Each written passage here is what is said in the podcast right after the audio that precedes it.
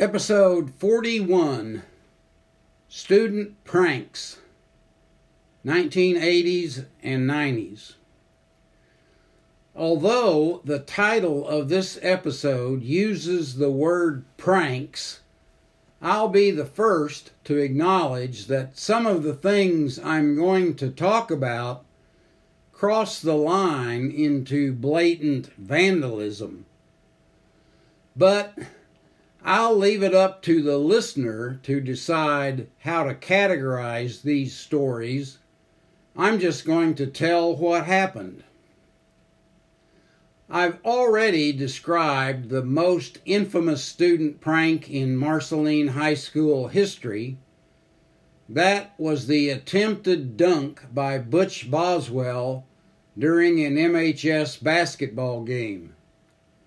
You can find a detailed account of that incident in episode 8 of this podcast.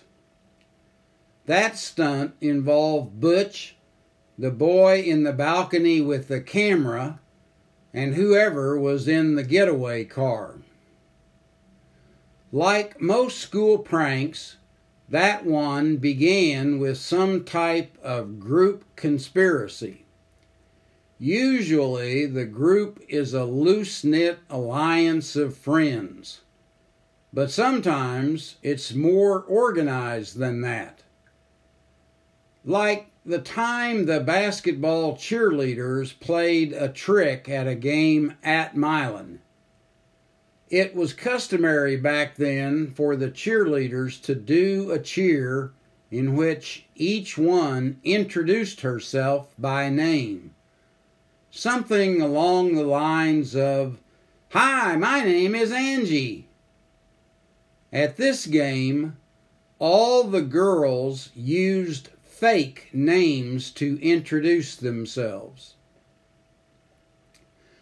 The crowd was so sparse that no one even noticed at the time, but someone ratted them out later.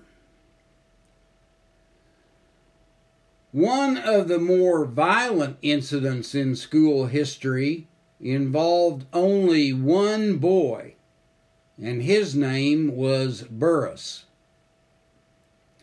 He thought it would be funny to set off an M80 firecracker in the toilet of the high school boys' bathroom.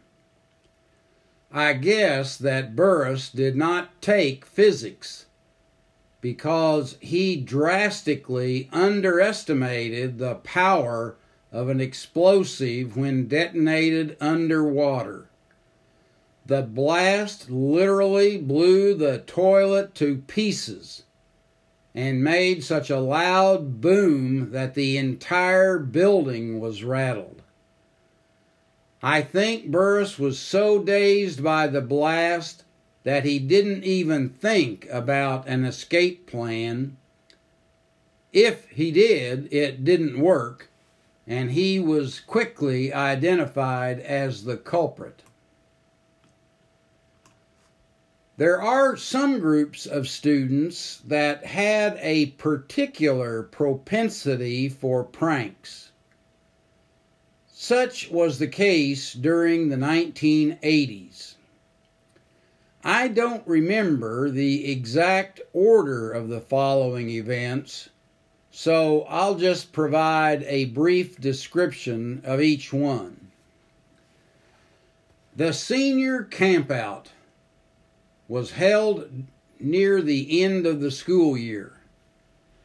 The first teachers to arrive at school one day found a number of tents set up in front of the high school. Some of these were still occupied by senior students shortly before the school day began. But the kids quickly removed the tents and joined the rest of the student body for class. It took a little longer to resolve National Condom Day I'm not sure if that was what the students called it or if that was just the name that somebody else gave the day. The highlight of the event was homemade t shirts outfitted with bawdy slogans and, yes, condoms pinned to the shirts.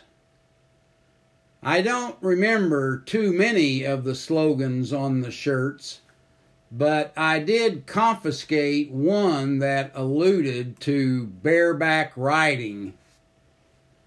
I think you can imagine some of the other things written on the shirts. Another incident was Toga Day. I think that senior prank took some time to bring under control because a few of the senior boys thought it was within the dress code for them to wear a toga to class. Mr. Reese was able to convince them that the dress code for skirts pertained only to girls. At least that was what I was told was the way he got them to change.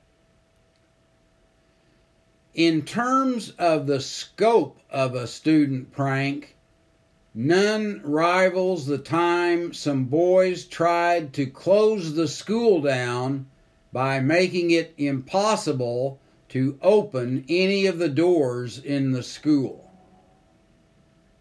This was certainly a well planned attack with a great deal of preparation. The students cut the heads off of finishing nails. Once they got inside the school, they used a hammer to drive the nails into the key slot of every door in school. They didn't stop there they squirted glue into each of the key slots. They did this to every door in the school, including both outside doors and classroom doors. It must have taken them hours. The act was discovered at about six o'clock in the morning on a school day. The administrators, the maintenance director, Randy Jury, and I were alerted when the day custodian couldn't get into the building. After meeting at about daybreak and after calling the police, we decided to break a window to get into the building. When we discovered that the vandalism included every classroom door, we began taking the doors off their hinges. We propped open the outside doors to let the students enter. And school started on time that day. I remember spending much of that day trying to repair the locks. We took the hardware off the doors and tried to pull out the nails unsuccessfully. At one point, Randy Jury and I had several pots of water boiling in the home ec room, thinking that we could melt the glue. But we couldn't. Every lock in the building had to be replaced. I think we counted close to 50 the cost was in the thousands of dollars.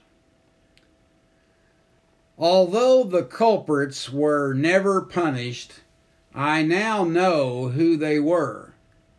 And though they can claim responsibility for one of the most expensive student pranks in school history, we at least have the satisfaction of knowing that not one minute of school time was lost that day.